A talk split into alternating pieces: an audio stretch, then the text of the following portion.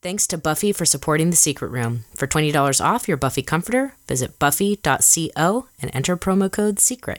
The Secret Room is brought to you by Murderbook, a new true crime podcast hosted by best-selling author Michael Connelly, available on Apple Podcasts or wherever you listen. Also, be sure to check out Dark Sacred Night, Michael Connelly's latest number one bestseller, featuring detectives Harry Bosch and Renee Ballard. Do you have Tell a me how it is. what ha- happened was, is that I broke into my boyfriend's cell phone and I found out his parents were loaded. and then he doesn't want to tell me because he wants me to, me to think he's a normal person, but I can't help it. I look at him differently. And now I'm never letting his ass go. and I'm not signing no prenup. Like that's what happened.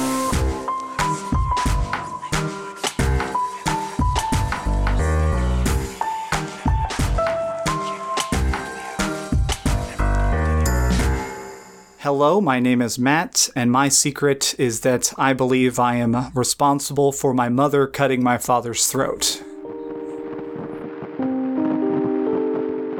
Today, a story about parental neglect and abuse.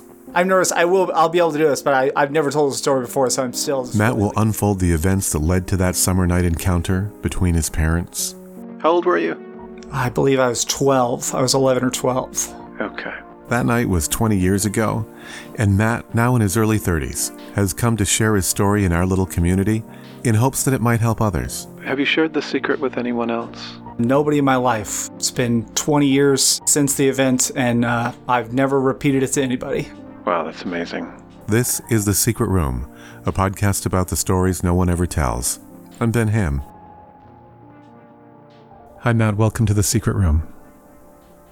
Uh, hi, hi, Ben. It's uh, good to be here. Thank you for taking the time to share this very emotional secret.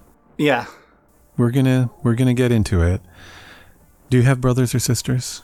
I do. I have uh, an older and a younger. When you were being raised by your parents, how would you describe your family? Dark, very dark.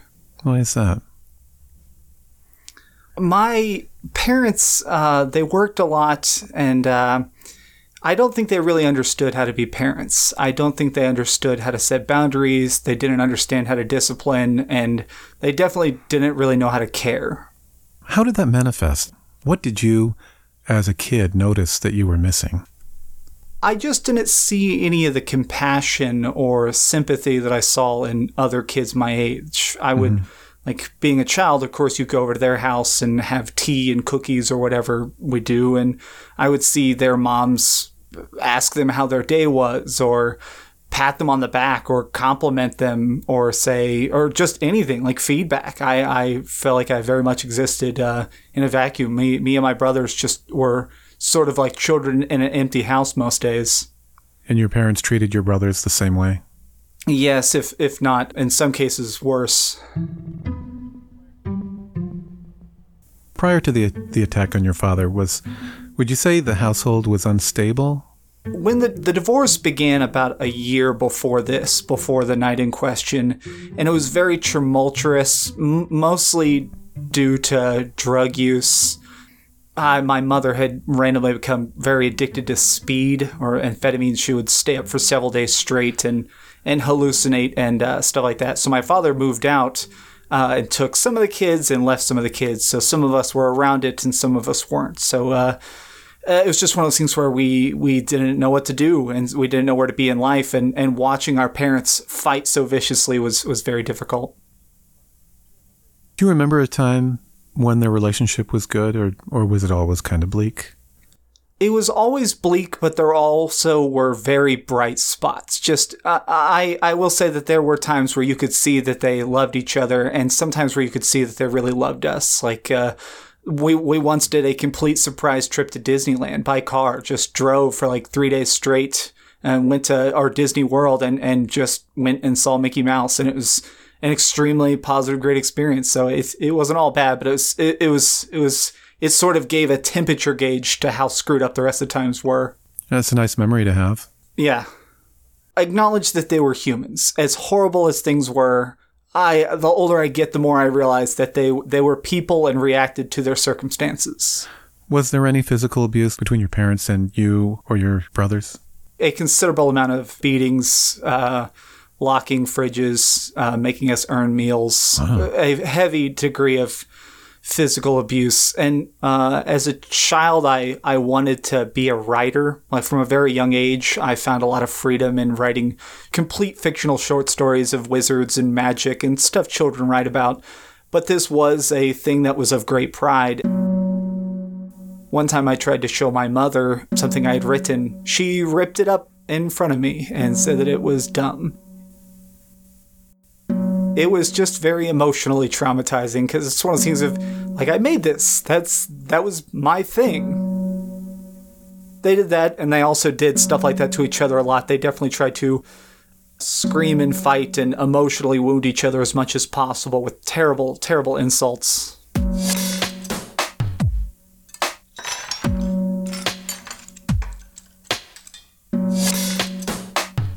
The hard part of all this was that uh, I sought help several times. As a child, I tried to do what they always said in those silly after school specials, and I, I tried to talk to adults. I tried to talk to teachers. I tried to go to counselors. I tried to like get help, and nobody did. Sometimes CPS would like show up and look around and leave, and uh, but I, I never got rescued like I so badly wanted. Oh my god. And did your parents get mad at you when CPS, that's Child Protective Services, did they did they get mad when they showed up? it was so bad already. It's it's hard to see. The, uh, there was so much punishment already. It was hard to know what punishment was for what. What kinds of things were you punished for? We would be punished for laughing too loud or, or fighting or doing anything like noise. The, we were never allowed to make noise. The children always had to be silent. We would watch TV muted. My brothers and I invented our own style of uh, sign language to actually communicate with each other just because noise was not allowed. And if you made noise, a lot of times it, it led to beatings. It led to being noticed and it led to being heard. Can you tell me about the beatings? What what did they look like? they would uh, basically just be whatever was nearby. I mean, you, uh, my little brother, my little brother definitely got some of the worst beatings. Sometimes my father would literally punch him in the stomach as a child, punching a, a child in the stomach.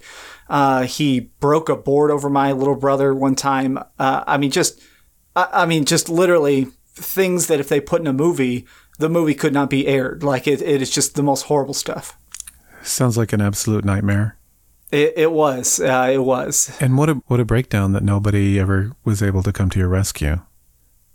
Yeah, and, and that was sort of the hardest part is is so many people knew the abuse was happening. Like so many of my friends, but in a way I also think that's what helped me with my sanity the most mm-hmm. is having it be an open secret and made it where my suffering and my bruises they didn't need excuses i never once had to lie about any of my wounds and i i do think that that helped me heal a lot faster than the people who have to lie about their abuse so you mentioned that your parents were getting a divorce mm-hmm. Do you know what brought that on why they decided to split i I actually don't know. I, I don't. And I, I haven't spoken to my mother in almost 10 years, so I, I wouldn't even know how to ask her. Wow. In your email to me, you described that your parents' divorce was, and I quote you, emotionally violent. Can you describe what you meant by that? Heavy levels of screaming, of uh, manipulation. Hmm. Sounds awful. Yeah. Did you and your brothers discuss what was going on together? No, it, it, in, in an environment like that, it's hard to see anybody as an ally. It, it very much felt like dogs in the dog pit. We we fought each other ruthlessly. I mean, mm. my brothers and I, we would literally beat each other and stuff when the parents weren't around. It was it's awful. We we have gotten over in our way, own way. But I mean, when you're in an ecosystem that just has so much violence, you accidentally continue the cycle, even if unbeknownst to why you're doing it. Well, and I'm sure the environment just made you guys angry, filled you with rage, and it had to come out somewhere. Yeah. Yeah. Did they pit you against each other? No, they would do some emotional manipulation of talking who the best kid was or trying to compare us in ways that no parent should, but they never ever really made us compete against each other or anything, thankfully. So, how did your parents compare you in ways that no parent ever should? just comparing our intelligences, our strengths, our achievements. My father made me enroll in Boy Scouts at a young age, and I sort of liked it, and I sort of found some like some friends there. But I had a terrible fear of the dark as a child, which I've read is sometimes a, an outlet of childhood abuse. And uh, I was on a camping trip one time, and I was I was really afraid. And I was telling uh, someone in the camp trip that I, I was afraid of. My father called me a coward, and he, he said that if I was afraid, I should run out in the woods with my tail between my legs, and that, that my brothers would be brave enough to handle this.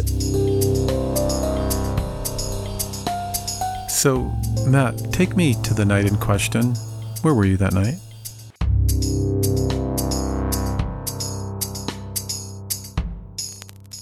I want to tell you about a new true crime podcast that you will find binge worthy. It's hosted by best selling author Michael Connelly.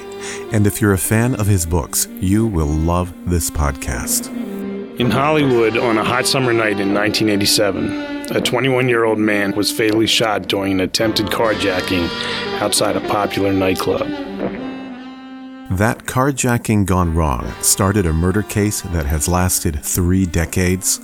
Wiretaps, witness interviews, court recordings, and detective recollections piece together this true crime podcast. Murder Book is a true crime podcast about the real stories of the American justice system, flaws and all. I had no doubt he did our murder. It wasn't my blood 16, 17 years ago. What's going to make it mine now? Listen, as Connelly explores real homicide cases not covered by mainstream media, Chapter 8 just dropped. This series is a treat for podcast lovers. Also new from Michael Connelly, Dark Sacred Night, his latest number one bestseller featuring detectives Harry Bosch and Renee Ballard. So be sure to check out Michael Connelly's new Murder Book Podcast on your favorite podcast app or at murderbookpodcast.com. That's murderbookpodcast.com. Everyone has secrets, I guess.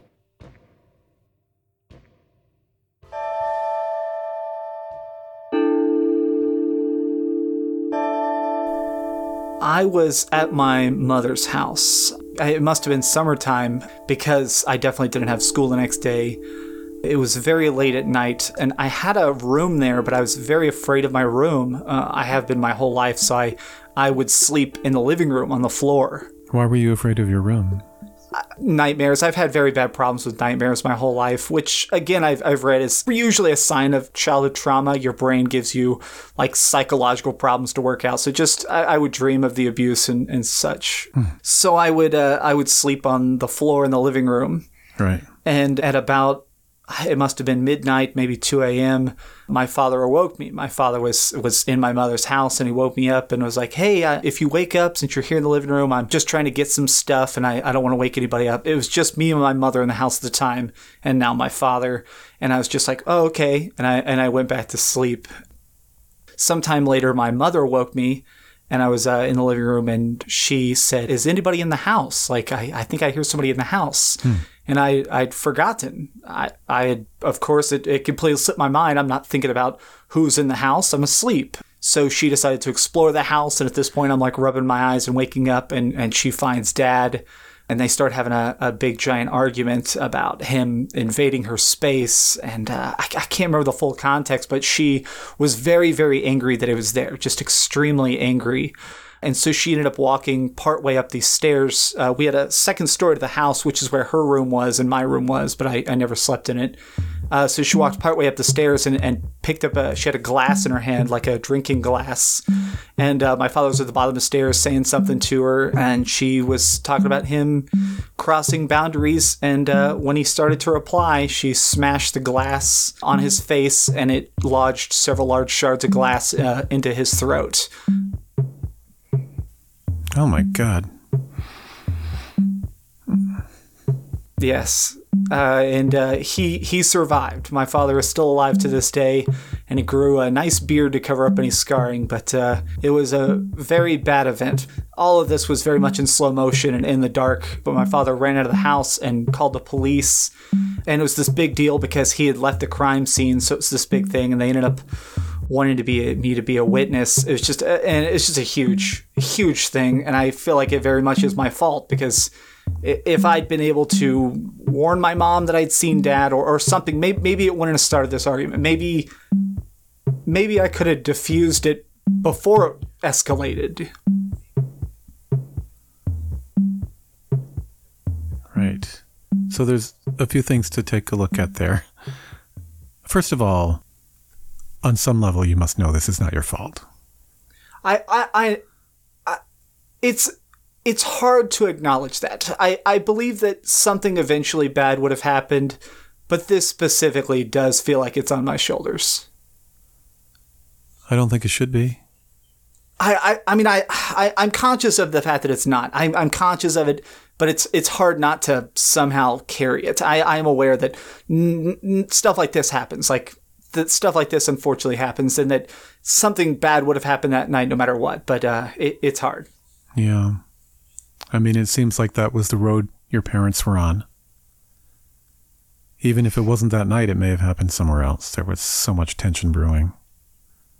Yeah. I mean, and and you're exactly right, Ben. Is is is violent people always end up doing violent things? Yeah, that's a good way to put it. It's true. Did you have to testify as a witness in court? I I was prepped as a witness, and they ended up pulling my testimony at the last minute. I was actually in the courthouse about to go out on the stand when they they told me that they didn't want to use my testimony. The exact court details are were never revealed to me because obviously I was a child. But it seems like perhaps in court she admitted guilt or something. She went to jail for a while, and when she got out, they created a statewide restraining order. She was never allowed to be in the same state as my father again, so she had to leave the state, and I basically never saw her again. And I guess she gave up all rights to custody for you and your brothers. Yeah, so we were raised by my father after that. Well, or well, my little brother disappeared after that, but uh, I was my older brother and I uh, stayed with my father. Wow. Okay. So I'll get to that. I guess under the law, the court could compel you, a minor, to testify in this as a witness in this horrible case.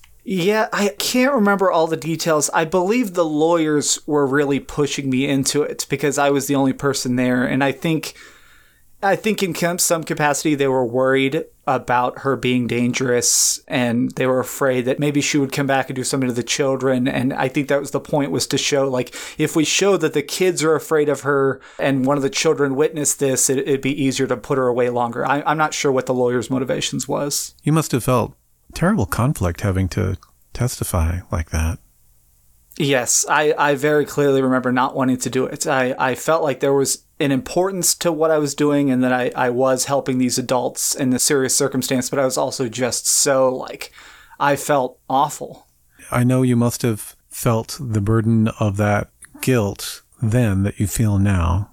I, I, I did, Ben, but it, it was also different. I, I feel like ch- children have more trouble reflecting. I think at the time I was in shock for years. I don't think I fully processed that night until I was an adult. Did you at the time feel that it was either parent's primary fault? I, I held it against my mother for many, many, many, many years. Wow. And so your brother disappeared. What, what where did he go? What happened? I have no idea. He he just left. He was a child. He must have been I, I couldn't even tell you his age, but he was he was definitely not even in middle school and he just disappeared and I mean, how is that possible? He's just gone? Yes, he, he just ran away. Uh, like uh, I mean, he was he was practically a child. He came back uh, in his teenage years, but uh, yeah, he he has no formal education or anything now. Oh my god! So he just somehow made his way. Yeah, and he he is he's definitely the most messed up of all the kids, unfortunately, because of all the all the abuse. It's terrible. And so, when he reappeared, how did he how did he find you?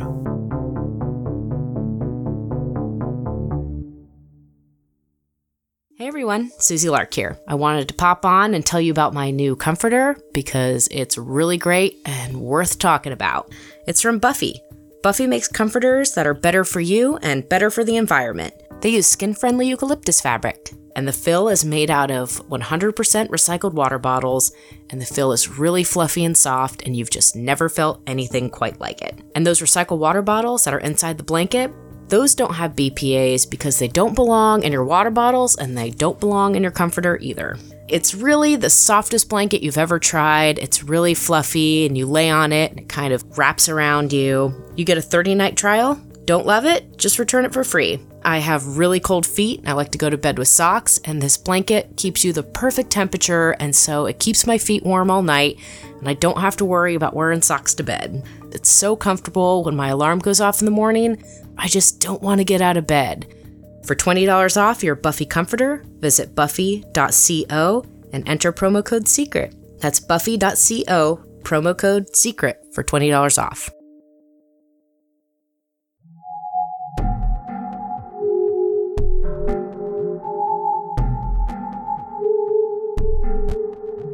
How many years later was it when he came back? It must have. Let me think. Five or six years, maybe, maybe, maybe longer. And tell me about that reunion. There was no magic to it or anything. Like he he was gone, but he, uh, he was gone. But you'd still hear about him occasionally and see him. He would like show up occasionally at stuff, never family stuff, but like a neighborhood is an ecosystem. Like, you know, everybody kind of sees each other over and over again. So I don't have any clear memories, but I do believe I do believe the police brought him home once and then he disappeared again. And then he just disappeared again and again and, and I don't think we saw him again until after high school or maybe maybe 17 or 18. Wow. So it seems like he was living in the area. Yes, he he's only told me one story about it once, and he did tell me a story of uh, sleeping in a uh, donate closed donations bin and sleeping in the woods for a while. But I, I have no context. I have no idea what his final motivation for leaving was, or what was so bad that he was afraid to come back. I, I have no idea. I can't speak on that. Yeah, maybe because he was just completely messed up. Yeah, well, and, and he did receive the worst of the abuse. What I saw was was terrible, but he definitely received the worst of the physical abuse. Wow. Do you know what he's doing now? I do not. I haven't seen him in, in a few years. He he chose to cut contact with me about uh, four years ago.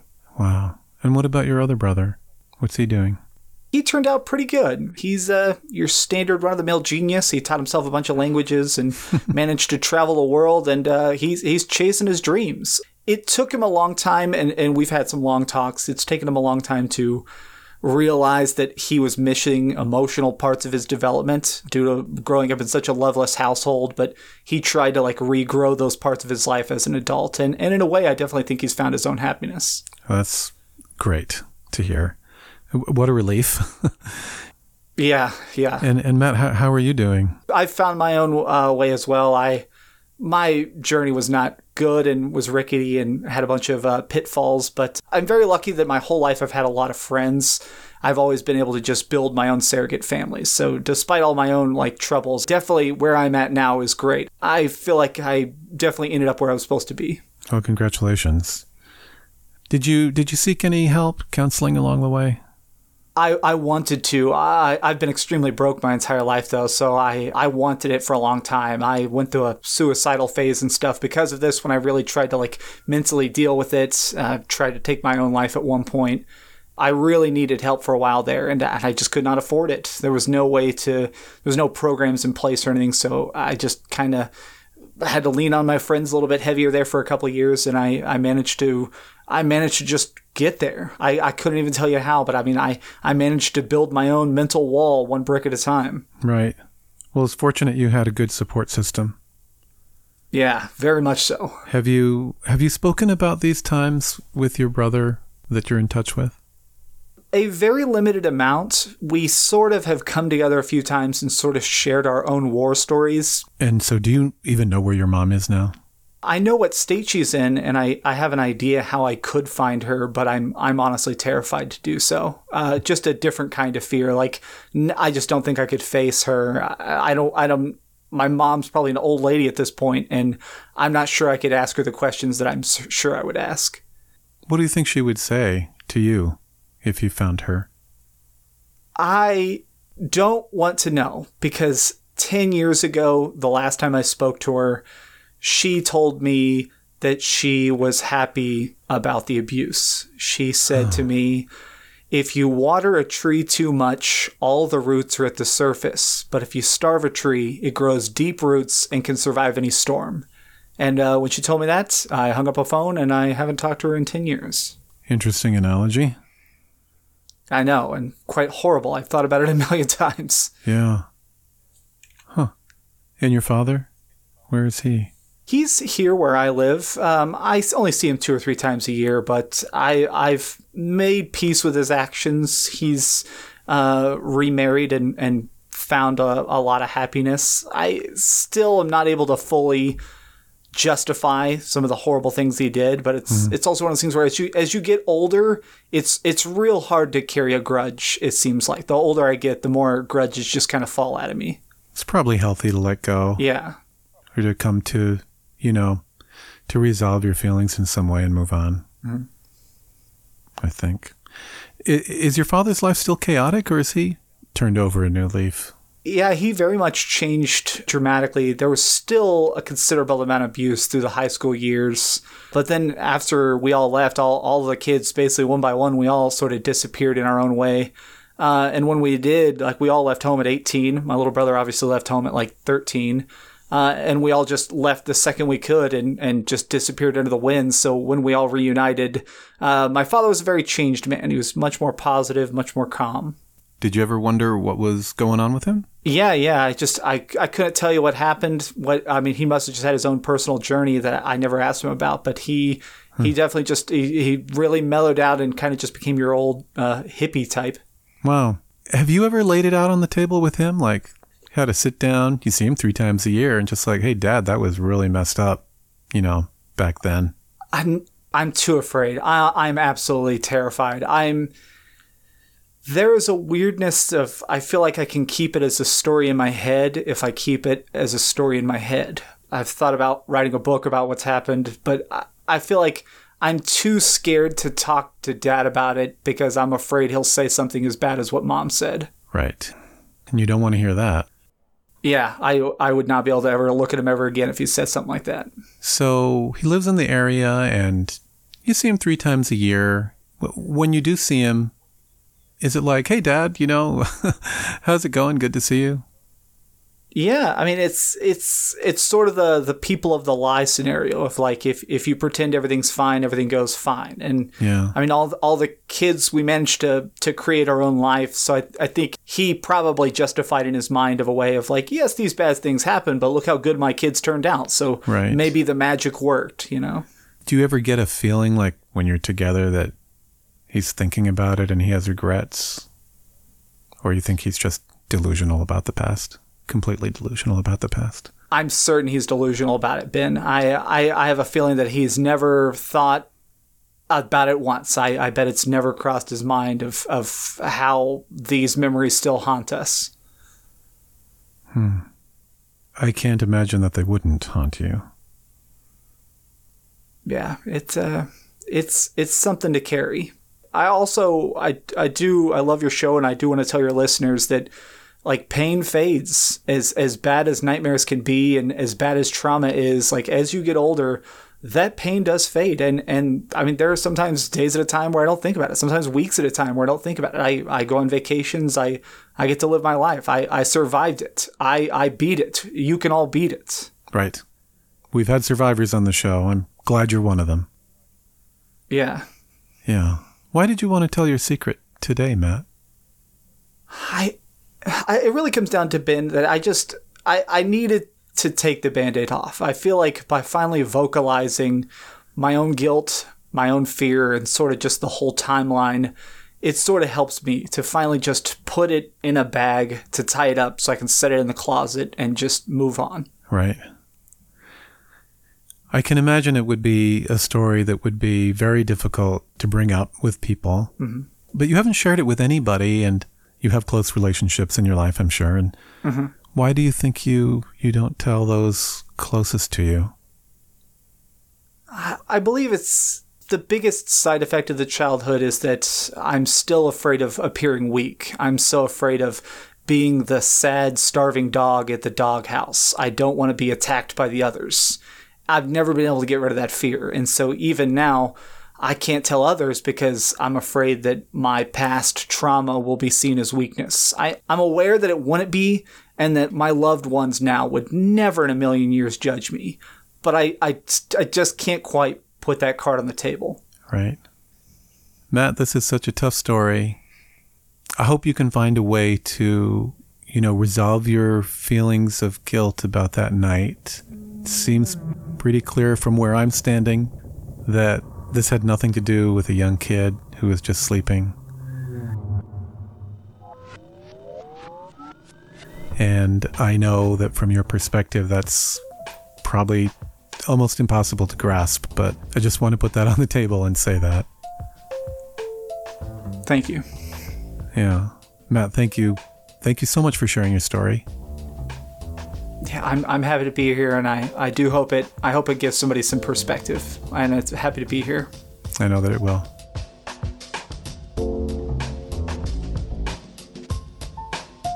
Matt's a survivor, and he came to share his story to let others know that they can survive too.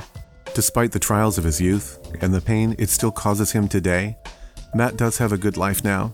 He's got a cool job that he enjoys, and he has good people in his life. I have a picture from that era of me as a as a kid around the time it happened. You can see that picture of Matt and his brothers from 20 years ago, their faces obscured, along with a picture of the house they were raised in. Those pictures are waiting for you now on Facebook, Twitter, and Instagram. Our handles at Secret Room Pod. The Childhelp National Child Abuse Hotline is a resource for kids or adults who wish to report child abuse. They serve the US and Canada at 1 800 422 4453 or at childhelp.org. Street Secrets are curated by Bobbi Jo Valdez, music by Breakmaster Cylinder, and Chet is the sound engineer. And our digital marketing coordinator is Tassja Cadoch. Internet Mayhem by Susie Lark. Thanks, guys, for working on this little indie podcast that could. Hey, Susie. Hey, Ben, how's it going? I'm okay. Once you shared a really shameful secret about a frame that you have hung sideways in your house, and it's full of stock photos of models, you know, to make the frame look good in the store. It's not shameful. Well, uh, a listener wrote in and she wanted to know if you've rectified this situation and You know what? put pictures of your own loved ones in there. They're my family. I've accepted them as my own, and I would miss them.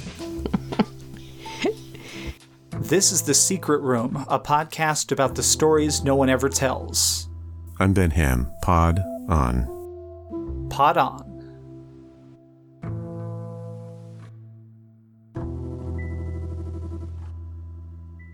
I am, uh, man, I am covered in sweat, man. I am freaking out. Oh my gosh. Uh, I hope you feel okay. I'm happy in a very strange way right now. I do appreciate this very much. Yeah, me too. You're doing well, and I, I just hope you can find, you know, greater peace. My weird philosophy now is I, I feel like when I have a family of my own, that will give me my final peace when I'm able to like beat those mistakes, when I'm able to to see the mistakes of my past and and and not repeat them. I think that's when I'll get my final peace, but we'll see.